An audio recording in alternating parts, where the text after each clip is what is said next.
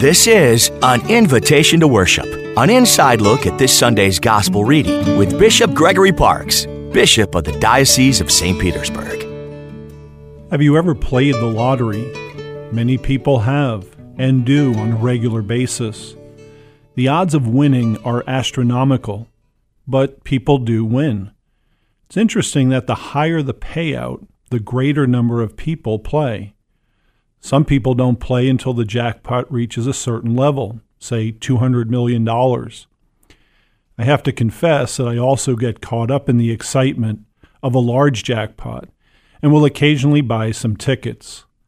The odds are so large that it's almost a minor miracle that you win.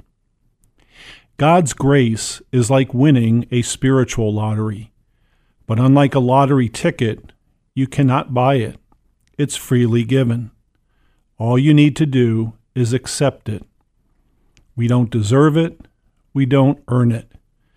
Grace is favor, the free and undeserved help that God gives us to respond to his call to become children of God, adoptive sons, partakers of the divine nature and of eternal life.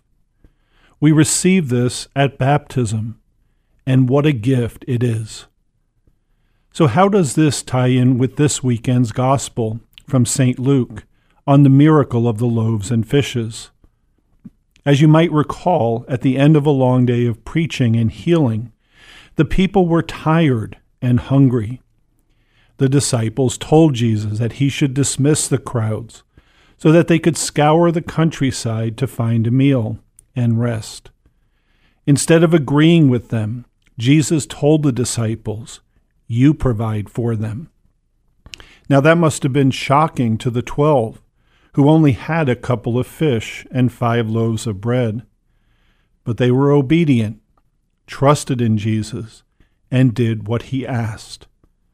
Jesus took the bread, said a blessing, broke it, and gave it to them. That sounds familiar, doesn't it? Not only did those five loaves and two fish feed 5,000 people. They had 12 baskets of leftovers. It was a miracle. He fed more than what was available by sight, and yet had an abundance left over. This was a foreshadowing of the breaking of the bread and the Eucharist at the Last Supper, a miracle we still celebrate today and at every Mass. By receiving this divine gift, the very body and blood of Christ, we are given the graces that are unending from God Himself. It is a miracle. It is a mystery. It's difficult to comprehend. It requires the gift of faith. It takes courage and faith to open ourselves up to a divine encounter.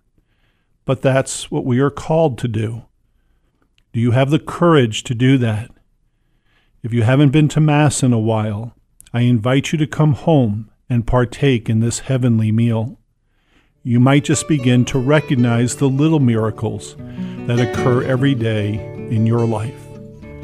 I'm Bishop Gregory Parkes inviting you to worship with us this weekend.